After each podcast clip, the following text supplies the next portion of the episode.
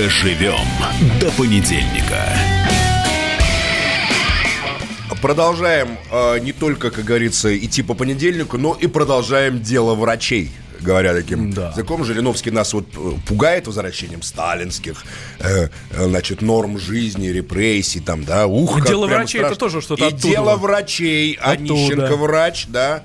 И сейчас мы переходим к другому делу врачей, а именно Минздрав обещает Минздрав обещает. Минздрав, мы знаем, обычно предупреждает, да, против. Сегодня уже а обещает. тут Минздрав обещает. 2 декабря, то есть уже сегодня, Валентин, да. принять участников пикетов, протестовавших против оптимизации в межучреждения и увольнения врачей. Напомню, что митинги э, прошли по всей стране.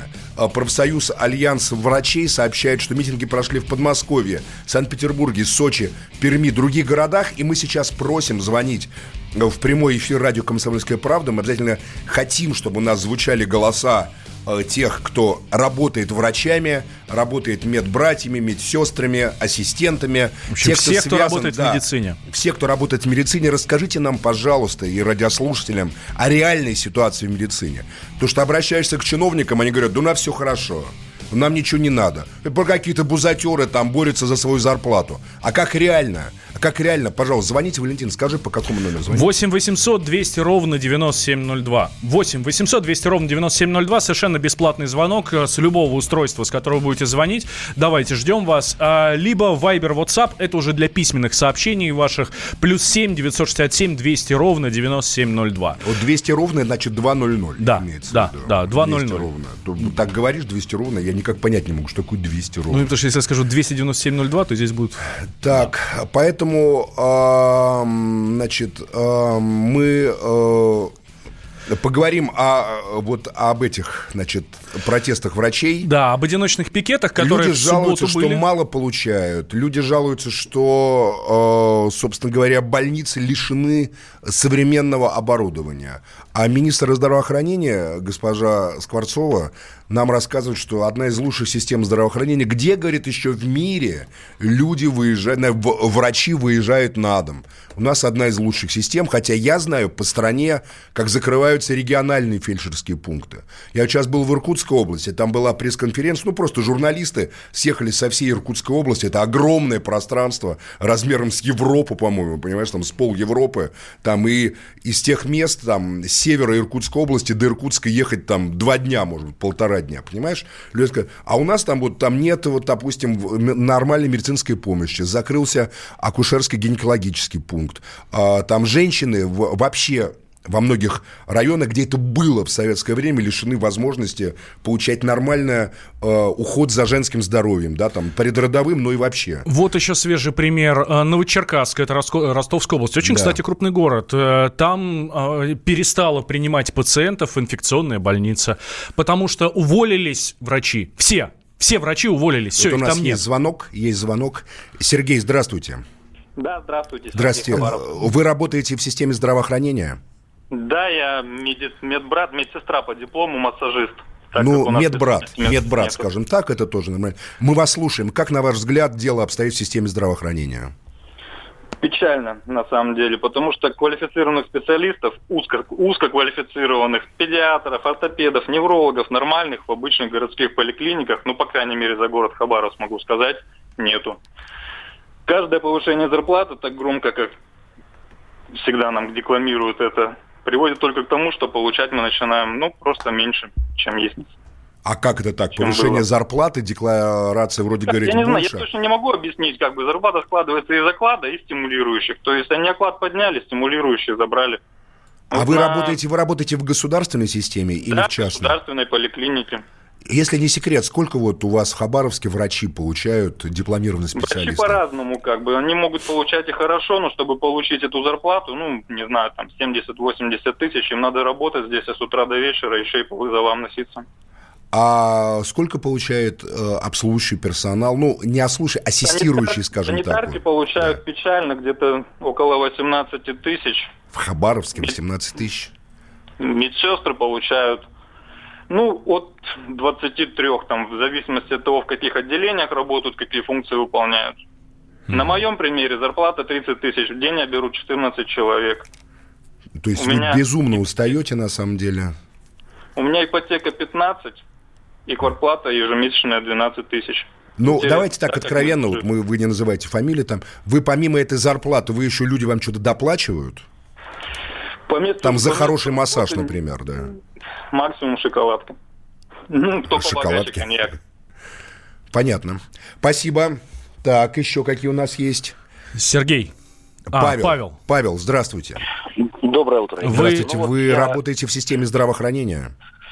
Работал три года назад, ушел на вольные хлеба, хотя остался так же. А кто вы, врач или медицинский работник? Нет, я средний медработник и тоже массажист, как и предыдущий молодой человек. Какой регион? С 90... Ставрополь, Ставрополь, Ставрополь. Так, да. С 93 с 93 года я работаю, и вот что я вам скажу интересную вещь.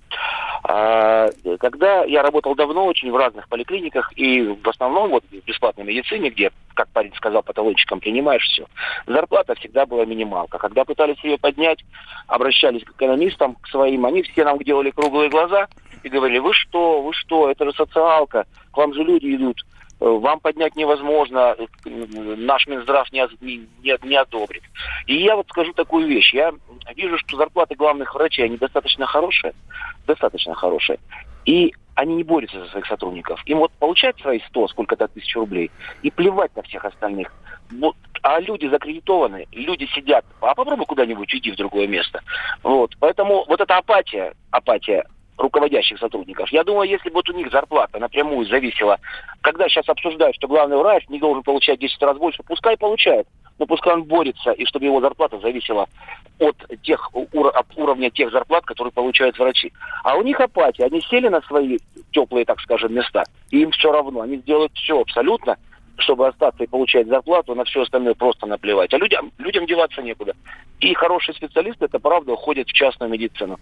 Хотя и в частной медицине, вы же видите, в общем-то, стагнация везде, и поэтому э, заработки по частным салонам тоже падают. Это я отслеживаю в силу профессиональных Мгм, как бы, да. моментов. Спасибо Вот я большое. думаю, что связка должна быть какая-то. Это мы обсуждаем, Валентин, еще не специальную медицину, которая связана с болезнями там мозга, нервной системы, понимаешь, онкологии. А да. общую? А общую, массаж, массаж. А что же, когда речь идет о таких вот детальных, как бы специфических э, заболеваниях, которые требуют и специальных медикаментов современных, которые недоступны большей части населения, просто недоступны. Вот, к сожалению, мне приходилось сталкиваться с такими вещами. Люди заболевают, ну просто квартиры продают. Знаешь, квартиры просто оказываются на улице, чтобы остаться в живых. Поэтому говорить о том, что наша система здравоохранения какая-то передовая, как делает Скворцова, на мой взгляд, это просто... У меня просто слов не хватает, чтобы это описать. Люди э, для, богатых, для богатеев, да, потому что они не считают. Для бо- подавляющего большинства тружеников, граждан нашей страны, деградация медицинской и социальной системы чудовищная. Просто чудовищная. А с другой стороны, вот э, есть противоположное мнение. Сколько можно про врачей? Кто у нас много, кто у нас много получает? Врачи получают больше всех остальных категорий, но лечить не могут и не хотят. Бедные врачи лишь бы обо- ободрать нищих и богатых. Пишет Ну, нам вы Елена. знаете, во-первых, все-таки врач, э, так уж повелось издревле, даже в Древней Греции был обожествлен врач Асклепий, э, как говорится, поэтому врач одна из фундаментальных профессий, на которых стоит человеческое общество. Вот врач, учитель, кто? И пахарь, например, да, тот, кто там, ну, пахарь-пекарь, тот вот, кто связан с производством еды. Но врач и учитель всегда выделялись отдельно в любых нормальных человеческих сообществах, по-моему, даже с неолита начиная. Потому что так или иначе, пока, конечно, мы там гуляем и потребляем алкоголь или не потребляем в молодости, да, а, мы не думаем о врачах. Но приходит момент, и о врачах каждый думает. А, Там что-то болит, что-то ноет, что-то еще, что-то такое. И тут выясняется, что система здравоохранения в России, прям скажем так, себе есть у нас еще звонки. 8 800 200 ровно 9702. Давайте, друзья, все, кто работает в медицине... Да, пожалуйста. Хотелось бы, чтобы, конечно, сейчас вот именно в это время врачи уже начинают обходы, особенно в больницах, поэтому я понимаю, что, что они сейчас не сидят около радиоприемников и не звонят нам, но, пожалуйста, очень вас просим, врачи, а, и те, кто работает в системе здравоохранения, нам позвонили два массажиста, хотелось бы звонки специалиста 8 800, как ты сказал, 200 200, ровно, ровно 9702, 9702. студийный номер, телефон прямого эфира из любой точки страны, бесплатный звонок, как я понимаю. Да, абсолютно бесплатно, с любого утюга. Но, э, э, на мой взгляд, вот в этой оптимизации э, есть плюс. Ну, один как минимум. А, это тот люди факт- шутят. А- а- а- акция в частной клинике. Приди с одним диагнозом, получи два в подарок. Ну, ладно вам. Но А, это Мольер еще описал, понимаешь, с господином тем самым А, мнимо больной. В частную клинику можно прийти совершенно бесплатно. И я считаю, что это плюс, ну, это вот нововведение там последнего времени, а, потому что частные клиники Еще раз, стали... э, я хочу услышать эти слова. В частную клинику может прийти бесплатно? Ча- частные клиники принимают по ОМС. Вы приходите с полисом, прикрепляетесь в любую клинику. Ну, там они, те, которые работают в системе ОМС. А они потом получают из фонда Да? медицинского страхования. А, да, я, например, именно так сейчас наблюдаюсь. Моя беременная жена сейчас именно так и наблюдает. Мы с Валентином это оптимист и пессимист. Вот э, как бы толстый и тонкий такой чеховский, да? Ну, понятно, Валентин, минусы ты, есть, ты, но у- всё ты не уж так прости, плохо. ты такой толстый, у тебя все хорошо, а я такой тощий, такой тонкий, такой. Ну, ну ладно как бы, ну как в рассказе Всё не Чехова, плохо. говорю, да, так, знаешь, там все. А, у меня э, вся семья... Ты работает- Москву описываешь, Валентин, Москву. Вот я как по-московски тебе скажу, Москву. Город, в котором собраны 80% денег со всей страны, которые стекаются, понимаешь? Страна живет вообще в другой реальности. Максим Иванович, вообще в другой я реальности чувствую себя виноватым, страна. что родился в Москве. Нет, я тоже родился в Москве, но я реально чувствую себя Я чувствую виноватым. себя виноватым. То, что страна ограблена моим городом, который врачами. как кровавый... Директорами Ну, больниц она нет, ограблена. Просто нет, не об этом речь. Просто в Москве ситуация позволяет, есть возможности. В стране такой возможности нет, она отнята у народа. Когда журналистика – семейное дело.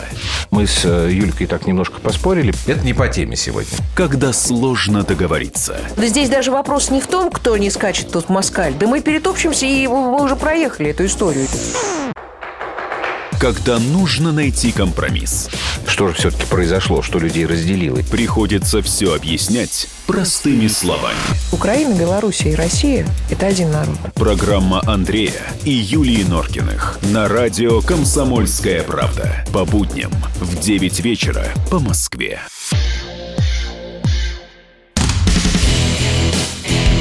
Доживем до понедельника. А, Мы дожили до понедельника, двигаемся по понедельнику и от врачей, от их непростой жизни. У нас, кстати, нет больше звонков там врачей. Врачей нету, все врачи, как и положено, Работают. врачам работают. Сейчас обходы Нет времени везде. по телефону трепаться. Да, начало время. А те, кто работал ночью, сейчас спят врачи. А те, кто работает во вторую смену, сейчас тоже еще спят. Поэтому пожелаем врачам как бы покой. Но кто у нас вот самая беспокойная часть населения э, нашей страны? Вот как тебе, кто приходит тебе на ум? Скажу так честно, такая, тебе скажу такую загадку. Но э, Короткую, только быстро, быстро, не думай, смотря в глаза отвечай. Кто? Кто? Ну, ну, ну, ну. Молодежь. Ну, молодежь. Ну, Что за молодежь? Как сказал Бродский, как известно, молодежь не задушишь, не убьешь, понимаешь? Это правда. Но, но пытаются. И вот мы сейчас, ты не можешь, самая беспокойная часть это болельщики.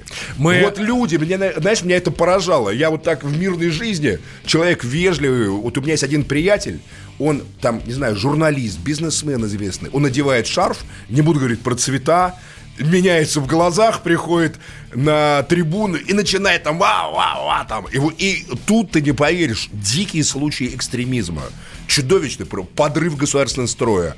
В Питере болельщики Спартака кричали, что Дзюба кривоногий. Да, я очень хорошо знаком с Это этой просто, историей. э, Там просто сердце замирает. Это же просто, э, понимаешь, почти на двуглавого орла посягнули, который... Бедного э, Дзюбиню там, обидели, который- да. Да, А, который начал- кривошеий. Началась вся эта история, кстати, давно, еще на матче сборной России, когда играли Сан-Марино, там тоже болельщики Спартака кричали, что А- а Дзюба ты как же тоже этот самый, как говорится, Да, спартаковец, да, да? да, да, да, и горжусь этим. Не избегу и пить это мяс... мяс Мясной. Ну, ну, хорошо, я а конявый, чё? ладно. Там. Я Встретились горжусь этим. мясной и конявый в прямом эфире. Я горжусь этим. Да. Вот. а, Я не горжусь тем, я за ЦСКА, просто я, мне лично все равно, просто я с детства вот болею за ЦСКА. например. Ну, у всех бывает Хорошо, так, э, что так Дзюба-то, чего на него набросились? Ну, потому что он в свое время продал клуб и уехал за деньгами в Питер. Ты что, всерьез, Валентин, ты образованный человек.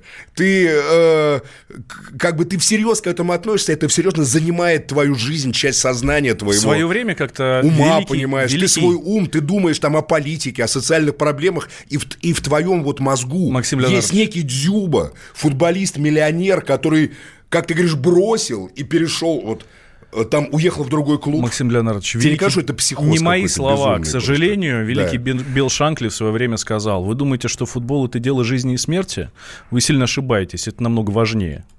Короче, помимо репрессий против политической оппозиции, помимо репрессий против участников мусорных протестов, помимо репрессий против э, левых активистов, такого, как, таких как Николай Бондаренко, допустим, в Самаре, начались, вы не поверите, в России репрессии против болельщиков, но не на стадионах, к чему мы, к сожалению, привыкли, Да, а в общем- ночью стали ходить по квартирам, по гостиницам и арестовывать болельщиков всех, да. «Спартака» в Питере, которые днем, там вечером кричали, что у Дзюба кривые ноги. Да, причем не матом, а просто кричали, что Мне с Зюб трудом в это ноги и верится, в этот абсурд, но... Да, там больше 200 человек задержали в Питере. Очень такая очень неприятная ситуация. Меня, у нас честно есть говоря, я думал, что... Виноградов, да, я я понимаю, думал, что мы с давно это уже прожили. А нет, нет, вернулась эта история. Нет, слушай, такого не было, чтобы за кривые... Вы, вы сказали, что ты, знаешь, так Да, заходит так Максим тебе, ну, в вламывает тебе... ой, в этом в Ростове ростовский Подожди, бутерброд с это секторами другое. выводили людей. Это в Ну, стадионе, это на стадионе. Это правда. А к тебе вот ты, ты лежишь там уже все там. Кстати, как там сыграли? Спартак, Зенит, я не уверен. 1-0 Спартак проиграл, к сожалению. Спартак проиграл. Хорошо, ты лежишь расстроенный там в гостинице, отдыхаешь. Ну, тебе приходят Вдруг ночью тебе поехали. пинком вышибают дверь, говорят, ты сказал, что у Дзюба кривые ноги. Ну, примерно Ты не, не говоришь, не э, просто А у футболистов, на мой взгляд, прямых ног по- вообще практически не бывает, между нами говоря. Ну вот у Михаила Виноградова, президента фонда «Петербургская политика», есть особый взгляд на причины этих массовых эк- э, репрессий и, ак- и антиэкстремистских э, действий э, против тех, кто кричал, что у Дзюба кривые ноги. Михаил Юрьевич, Михаил, доброе утро. Доброе утро. А, вот скажите, Это это, история про все-таки футбол или про Дзюбу, политику? Про футбол или про что-то иное, про политику? Ну, если мы будем говорить, что только про футбол, естественно, не футбольной части слушателей будет не так интересно. Конечно же, футбол интересен в том числе тем, как он отражает а, разные нефутбольные процессы.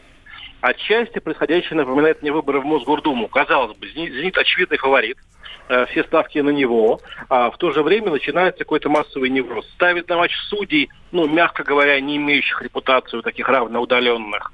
А начинаются вот эти самые вентилы. Как вы политкорректны Да? Говорят, футбол не интересует никого, и дальше такая лексика болельщика пошла. Ох, эти А. интеллектуалы, ох, этот Фауст, который на самом деле засматривается на Маргариту. Итак, Михаил, да. А, Соответственно, полиция, которая, у которой, скорее всего, был план, я так скажу, ну, по, по задержаниям, там, да, я когда-то видел в Москве около мечети, когда э, инвалиды убегали, просящие милостыни, у них была информация, что у полиции план задержать пять инвалидов, там, да, поэтому важно было не попасть в эту пятерку. То же самое, очевидно, было с болельщиками. Мы знаем, что на матче включили глушилки, а, чтобы не слышать того, что спартакские болельщики кричат, в том числе про Артему Дзюбу, такое вообще впервые. я Глушилки, это что такое глушилки? Ну, ши- шипелки такие, как шипение из динамиков раздавалось э, на спартакских трибунах болельщиков для того, чтобы до поля и до стадиона не доносилась а, а, поддержка спартакских трибун. Это впервые вообще.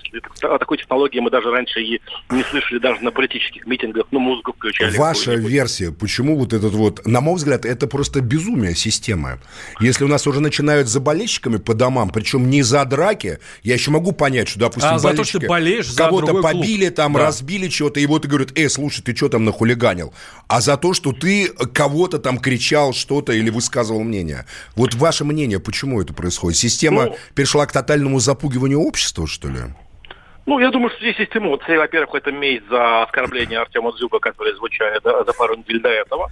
Во-вторых, город, в принципе, в таком состоянии непростом, потому что был чемпионат мира по футболу.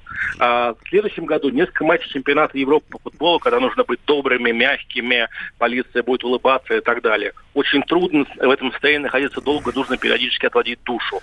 Думаю, что а, вчерашний матч отчасти позволил накопить э, всю, всю энергию негативную, которая накопилась как-то а, выплеснуть для того, чтобы снова стать добрыми а, к чемпионату Европы а, по футболу. То есть есть фактор мести, есть фактор команды, есть желание как-то а, си- систему немножко перегрузить, потому что если она остается доброй слишком долго, она же расслабляется и деградирует представление ее архитекторов. То есть э, система решила показать клыки и показать свою такую звериность Выбросить на пар, да. болельщиков. Ну, но прямо э, скажем, по глупому поводу, по поводу, как бы, да, даже э, в Питере, в принципе, так не первый раз происходит, не случайно довольно слабые протестные политические акции, которые бывают в Питере, попадают в повестку именно в силу жестокого разгона даже санкционированных акций. моя Это версия было. другая. Моя версия, она частично с вашей схожа, но она вот в следующем. Что какой-то большой начальник, хозяин клуба «Зенит», хозяин «Газпрома», возможно, или кто-то, имеющий отношение к этому, был на стадионе. И так как он лично э, с Зюбой там в каких-то отношениях, там, допустим, Не- с Максим ним вместе там выпивает сразу вас апельсиновый поправлю? сок. Да, не чё? совсем так сразу вас поправлю, Или потому что телевизору. началось до матча. До Не, матча. матчем. кома- кома- команда была до. Я думаю, что было, команда была. Но что еще интересно. Артем Зюбаш фигура любопытная. Он, с одной стороны, герой чемпионата мира по футболу. С другой стороны, стартовый, конечно, такой фрик, такой тролль, как будто, не знаю, если там Виталий Милонов или Дмитрий Смирнов, священник, станут вдруг неожиданно героями нации. Естественно, у тех, кто знал этих людей раньше, возникнет довольно серьезный э, стресс, потому что люди патологически притяги- притягивающие антирейтинг. Какой-то Вот это- заговор болельщиков Спартака, который органически ненавидит просто Дзюбу. Нет, такая репутация у Артема Зюбы там, да, может быть, он наверняка лучше своей репутации, да, но так сложилось там, да, поэтому борьба за честь Зюбы только, конечно, ситуацию расшатывает, как и борьба за честь, не знаю, Милонова или Яровой. Спасибо большое. Михаил Виноградов у нас был вот, политолог, умнейший человек, которого я очень люблю читать политический анализ, который, кстати, там Путина, общественным процессом. Вот у меня, Валентин, у меня все-таки ум сейчас закипит. Мы 15 минут обсуждаем кривоногость Артема Дзюба и то, что людей винтили за то, что это кричали. Ну, И у нас возникает целая конспирология. Моя версия такая. Рептилоиды, которые пробрались в руководство силовых структур, э, решили таким образом Хорошая версия, а, отметить, что как бы вас, возможно траектория перемещения Дзюбы по футбольному полю из космоса видится как некий знак, который рептилоиды посылают на корабль-матку, который где-то там вертится вокруг Марса, да, они, глядя в телескоп, видят, а, Зюба так вот бегает и там считывает. Зюба, возможно, им посылает сигналы, шифровки такие. И когда болельщики стали кричать, Зюба сбился шифровки, они не разобрали, и отсюда рептилоиды, проникшие, стали... У меня нет просто другой версии даже, понимаешь, потому что как всерьез страна всерьез арестовывать людей за то, что они высказывали свое мнение, не там на стадионе сказать, э, ребят, хватит оскорблять там кого-то, да? Хотя футбол, по-моему, подразумевает это. Хотя у нас вот, вот на твоем месте сидит очаровательная Тина Канделаки, которая является у нас главным как бы, специалистом по футбольному болению в стране, по крайней мере, она руководит значит, э, телеканалом Матч ТВ, кто говорит, футбол вот такая цивилизованная вещь. Футбол-то, может, и цивилизованная вещь, а болельщики... э, вот это выброс страстей. Мне очень нравятся все вот эти речи о том, что нет э, вот этим фанатам на стадионе. Только почему-то никто не берет во внимание, что исключительно из-за фанатов такой интерес к матчам Спартак ЦСКА, Спартак Зенит, Зенит Ну, это Динамо. одно из таких стабильных, Единственная ста- стабильных, причина. да, социальных групп, которые, по крайней мере, покупают билеты и приходят на стадион. Единственная причина, по которой м, телеканалы показывают эти матчи, это фанаты, которые нагнетают ажиотаж между этими м- Сколько между раз мы этими сказали в командами. эфире к- о кривоногости Дзюбы? Сейчас сюда не ворвутся в студию, а то, может быть, теперь это... Может, там извиниться сразу? э, Перед кем? Ну, мало ли, кто, кто за него ты- попросит. Ты, как говорится, спартаковец, ты извиняйся. Мне, как армейцу, извиняться не перед кем. У нас тут есть свои герои. Так, Артему желаем здоровья и... э, О, как запел! ну, как за- всем желаем здоровья. Да. Максим Леонидович, конечно. И всем игрокам ЦСКА желаю здоровья. Спартак чемпион, это понятно. Ну, а остальное всем здоровья, Да, всем хорошей игры. Давайте сделаем небольшой перерыв. а, Продолжим эту тему. Вы... а, Что меня здесь э, удивляет? Да. Из-за того, что великого Дзюбу оскорбили, завелась вот эта вся машина. Вы серьезно? что ли? Доживем до понедельника. Иркутск. 91,5. Воронеж. 97,7. Краснодар. 91,0. Тюмень 99,6. Анапа 89,5. Владимир. 104,3. Барнаул 106,8. Екатеринбург 92,3. Санкт-Петербург. 92,0. Москва 97,2. 97,2. Радио «Комсомольская правда». «Комсомольская правда». Слушает вся страна. Вся страна. Доживем до понедельника.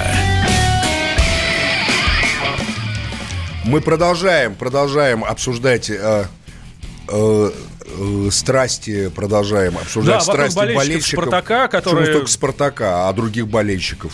Но здесь просто инфоповод такой, да. Я очень напомним, надеюсь, что напомним, никому... это вот мы обсуждаем совершенно фантастические вещи, дорогие радиослушатели. Вы не думайте, что мы сошли с ума. Да, позавчера Но я вам был- рассказываю, позавчера в Петербурге, грядущим днем, часу в шестом, зашел я на Сенную. Примерно Там так, били да. болельщика Спартака кнутом, да, там, говорится, группировку э, болельщицкую молодую. И Да. с нами на связи один из моих любимейших экспертов в деле футбольного боления. 2-1 сейчас в прямом эфире, потому что я тоже болею за ЦСКА, но сейчас я буду нейтральный, вы уже догадались, с нами Андрей Малосолов. Андрей, доброе утро. Доброе утро. Вот ты, наверное, в курсе, э, что произошло в Питере, когда центр С стал вламываться к спартачам по ночам, такое стихи сразу можно сло- сложить, да, и арестовывать людей за то, задерживать, что они кричали о кривоногости Дзюбы на стадионе. На твой взгляд, что это было? Ну, на мой взгляд, э, ситуация была э, в любом случае перегрета. Такое, знаете, э, есть выражение трэш-ток, да, э, он, оно применяется в э, боях без правил, вот э, в подготовке к э, таким э, звучным боям, что называется, да. Между Хабибом и Макгрегором было что-то подобное.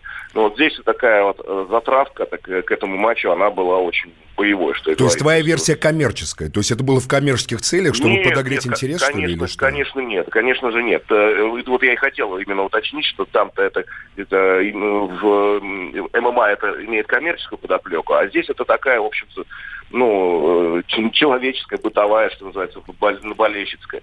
На самом деле, вот благодаря вот этим всем скандалам, э, у них есть, конечно, очень отрицательные свойства, потому что все-таки оскорблять э, Дзюбу на матчах сборной это не очень хорошо, потому что... А, то есть тут затронут государственный интерес, что ли, поэтому... Да, но с другой стороны, потом Дзюба ответил, сказал, что это будет война, потом президенты клубов там сказали свои слова, болельщики и, собственно, там и все остальные. Ну и, в общем, получился очень, очень такой подогретый э, матч, да. Ну и, конечно же, э, это, этого, наверное, следовало ожидать, да, там вот полиция, э, так сказать, э, брала всех, там, виноватых, невиновных, Э, на матче дубля э, э, арестовали, там и сдержали несколько человек. По-моему, в городе вот эти облавы начались.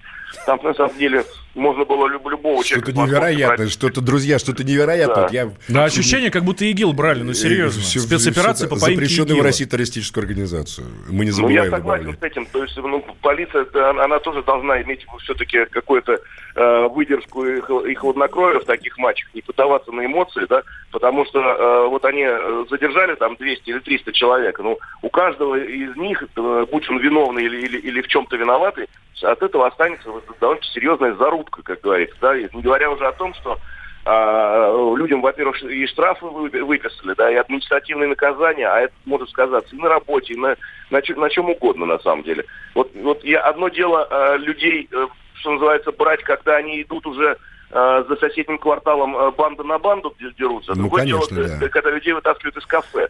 А из скажи, ресторана. пожалуйста, вот у меня такой вопрос есть. Вот э, я, как ты знаешь, тоже болельщик ЦСКА, да, а вот Валентин, он болельщик Спартака. И, В- и Валентин говорит, что это специальное преследование спартачей, знаешь, спартаковских болельщиков. Но, да, Скажи, а вот с другими, допустим, с армейскими, там, с динамовскими, не знаю, с болельщиками других, э, там, вот там Рубина, например, тоже такой произвол существует? Или э, наша версия, вот версия Валентина, что только по отношению к спартаковцам? Да, потому произвол? что мы помним историю в Ростове, когда ОМОН прыгал на болельщиков, Да. которые были в потрибунных помещениях. Я думаю, Андрей, ты тоже это помнишь. Я, я, конечно, пом- помню все это. Меня очень трудно э, обвинить в симпатиях к Спартаку, мягко говоря, да. Но, э, знаете, знаете э, э, истина дороже, да. Платон не друг, но истина дороже. В Ростове это был просто какой-то ну, беспредел, да, не мотивированный ничем, да. Я, я, я футбольный фанат сам с большим стажем. Я примерно представляю, где фанаты могут э, спровоцировать Хулиганить, ситуацию, да, а где не где, могут, а да. где нет. Да. Вот в Ростове этого не было. В Питере органы сейчас часто перестраховываются, потому что э, Зенит, э, болельщики Зенита э, во, во- враждебных отношениях и с Спартаком, и с ЦСКА, и с Динамо. О, ребят, у вас жизнь И вот, интересная. Но, но я, например, вот не помню, чтобы в Москве к болельщикам «Зенита» относились вот так же пренебрежительно, там где- где-то выхватывали э, в городе и, и что-то подобное делали. А армейских Ну, я- я болельщиков, думаю, а, а армейских болельщиков прессовали так же, как э, спартаковских?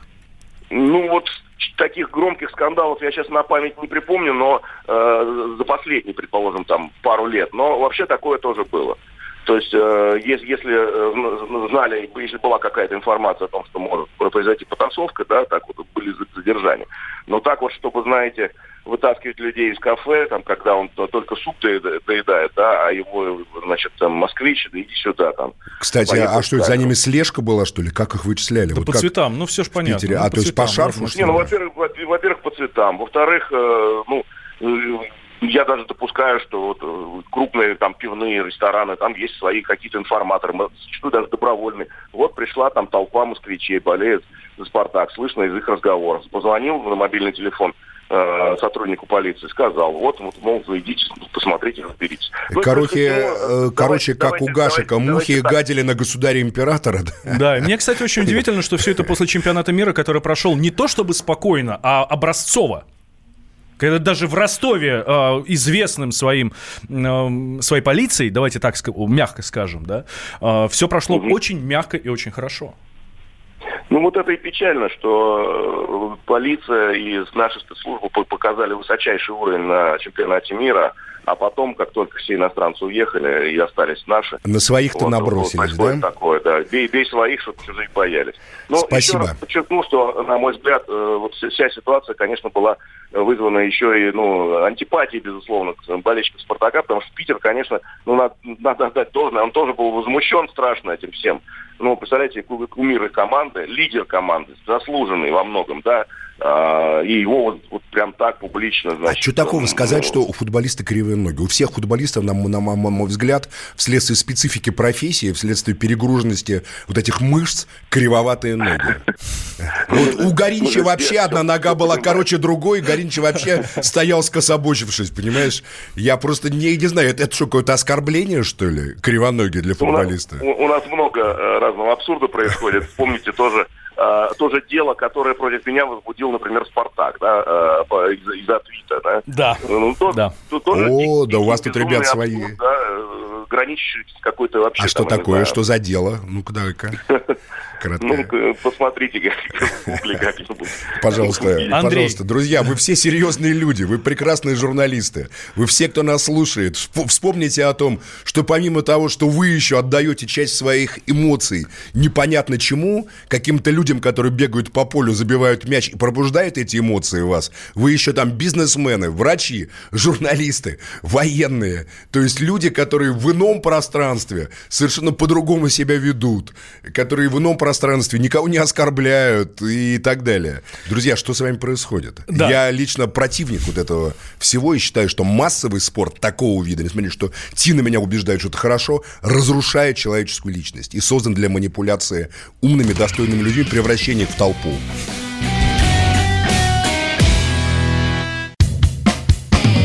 Всем привет, я Максим Коряка. Радио «Комсомольская правда» проводит всероссийский конкурс предпринимателей «Свое дело».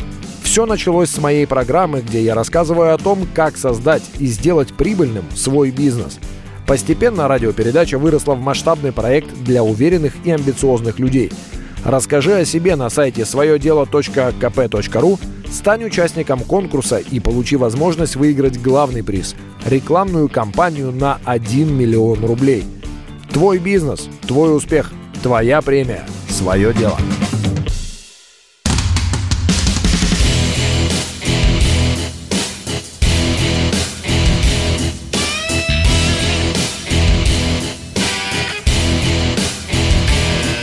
Доживем до понедельника.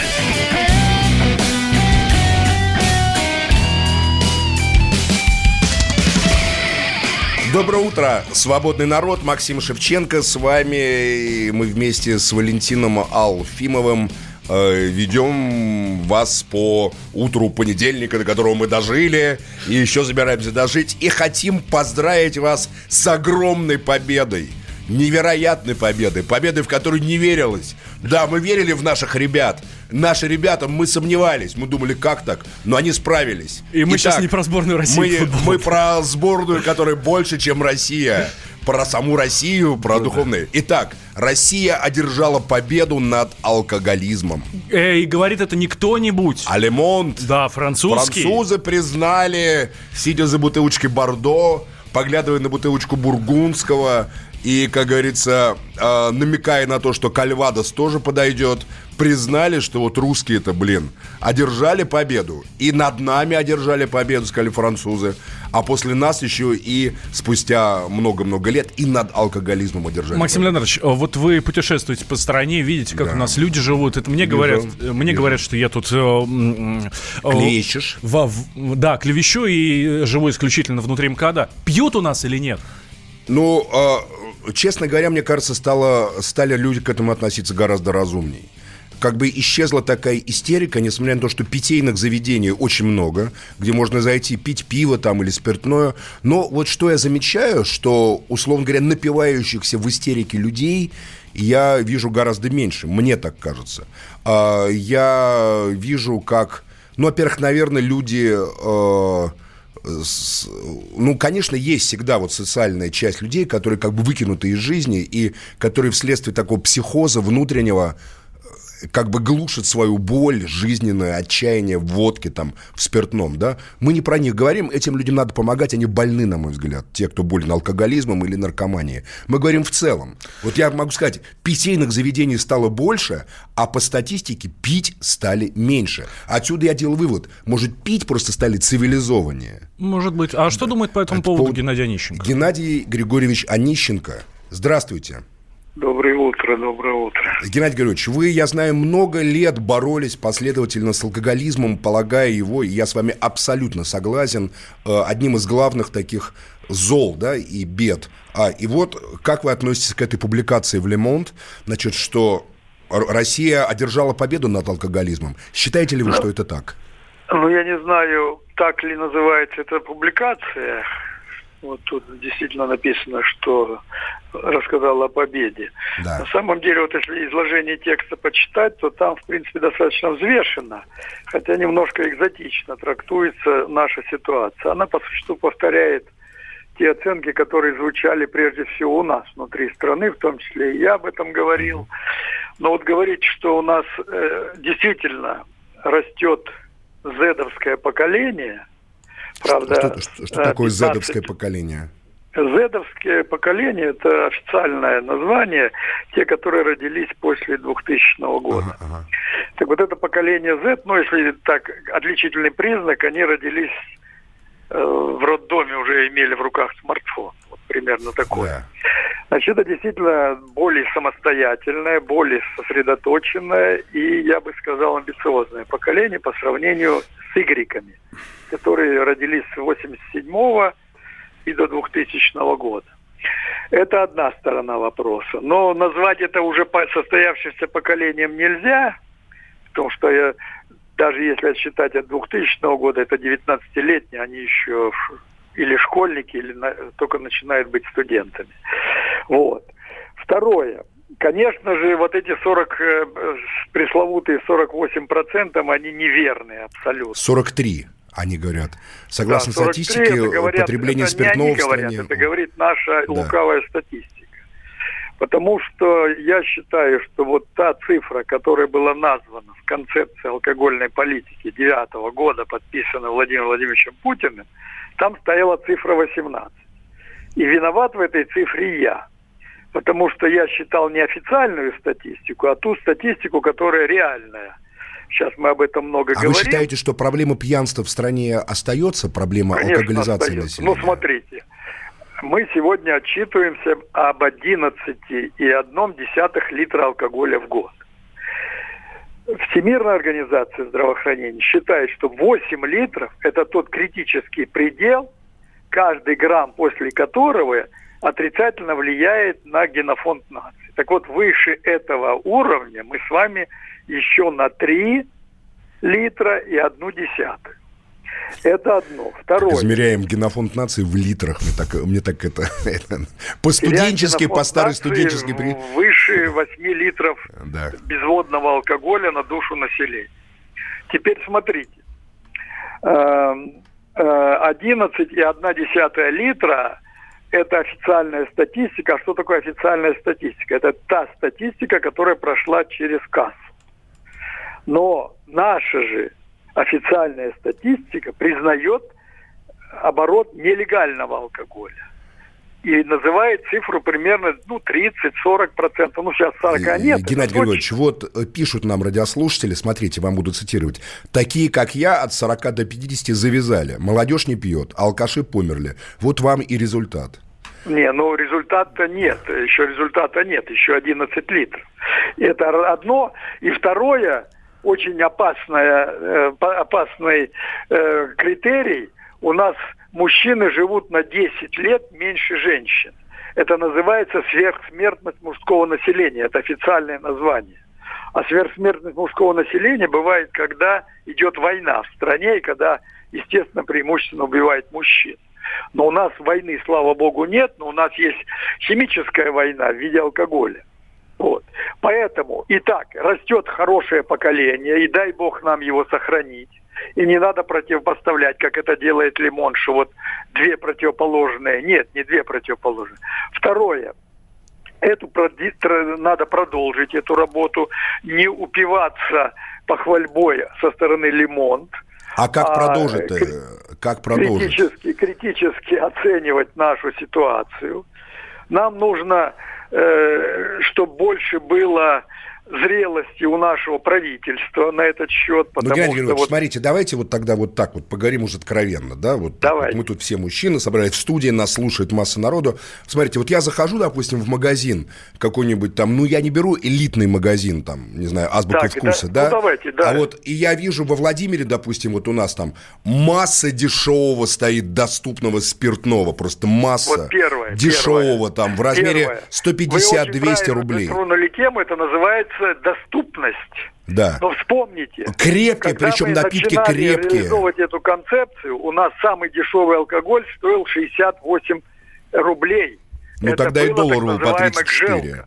Да. Сегодня официальная цена самого дешевого алкоголя – 205 рублей. Ну, тоже, знаете ли, но, очень доступно но то, для что многих. у вас во Владимире продают дешевый алкоголь... Везде, по всей это... стране продают дешевый алкоголь, так, скажу откровенно. Да послушайте меня, ну чего ну... перебиваете? Ну, если хотите, сами с собой говорите, дайте мне сказать. Нет, я, я вам вопросы будете... задаю. Первое. Значит, итак, правильно вы сказали, потому что в советское время я на среднюю зарплату мог купить 47 бутылок водки. Я получал 120, да. а водка стоила 3,62. Сегодня, когда желка была, при средней зарплате 15 тысяч, я мог купить запредельно много бутылок, если бы я, конечно, все это потратил. То есть относительная цена алкоголя была низкая. Сегодня надо, надо продолжать политику повышения дешевого алкоголя. Раз. И второе, запрет контрафактного алкоголя, вот того 30%, когда тот же ликероводочный завод – но только не, про, не проводя через акцизы, продает эту же водку, но там по 45 рублей или по 60. Вот это тут, конечно, наши правоохранители должны сказать свое веское слово. Следующее, что нам нужно. Нам нужно, конечно же, э, может быть, в перспективе, хотя это достаточно длительное, уходить с северного типа потребления алкоголя. Северный тип потребления – это когда мы пьем тяжелый алкоголь. Конечно, вина, вино, там, более такие, ну, слабоалкогольные напитки, они не, не как говорится, ну, не, не в ходу у нас. Геннадий Хотя... Георгиевич, мы на самом деле должны сейчас с вами попрощаться. У нас сейчас перерыв короткий. Да, да, да, спасибо, что вы с нами были в это утро. Очень э, как бы интересно вас слушать. Но у меня, Валентин, вот ты пьешь вообще? А, ну, бывает. Не, ну бывает или пьешь? Нет, я не пью, бывает. Я вот стараюсь вообще не пить. Ну вот у моего папы был день рождения, в субботу мы, да, был день рождения. Ты, ты, ты можешь вот по отношению к себе или к своим близким применить словосочетание потребление алкоголя? В твоей жизни есть вот, вот, вот такая формула, как потребление алкоголя? Я Там не или... совсем понимаю, что это означает. Ну, потребление да, алкоголя, да. когда ты думаешь, просыпаешься в понедельник с утра, думаешь, блин, вчера вот потребил алкоголь. Сейчас надо, чтобы прийти в себя, еще потребить алкоголь. Нет, безусловно, такого нет. Вино там вот или что-то еще. Самое там, интересное, я очень согласен. там, допустим. Я согласен с Геннадием Григорьевичем, что действительно нужно стремиться к тому, чтобы алкоголь не потребляли, а употреблять меньше, меньше, меньше. Да, я абсолютно согласен. Но мне категорически не нравится вот этот настрой на повышение стоимости алкоголя, на, пов... на понижение Мне доступности. кажется, что это просто придет к доходам э, тех, кто производит алкоголь. Надо стремиться не к тому, чтобы повышать. А надо, стремиться к тому, чтобы себя дисциплинировать просто. Надо стремиться, надо стремиться к тому, чтобы алкоголь условно был бесплатный, но он был никому не нужен. Бесплатный алкоголь? Да не ты нужен. что говоришь? Ты просто революционер какой-то. Я говорю о том, чтобы а, он был никому не нужен. подрывной элемент. Максим Леонардович. Бесплатный что алкоголь. е- вот он есть, но он его никто не покупает, потому что это не нужно. Вот именно. Вот. Пот- э, Вот потому что пить это неправильно. Доживем до понедельника. Чиновникам в России не до шуток. За них взялись Андрей Рожков и Михаил Антонов. Зачем вы скорую вызывали? Сами не могли нож достать, что ли? Вы знаете, что бывает за ложный вызов? Что бывает? Что бывает за, ло- за- Штраф сейчас за ложный вызов большой. Господа депутаты, значит, я собрал вас здесь, чтобы сообщить на пренеприятнейшее на известие на. Нам, значит, нечего больше на запрещать на. на. Вы в своем уме вообще, господа депутаты? Все лазейки перекрыли. Вам еще три года тут сидеть? Есть мысли у кого-нибудь? У меня есть. О, комитет по здоровью проснулся. Ну, давай, слушаем, давай. А давайте сделаем перерыв на обед. Каждую пятницу в 10 вечера по Москве на радио «Комсомольская правда». Бюрократию и глупость вышибаем смехом. В программе «Не до шуток».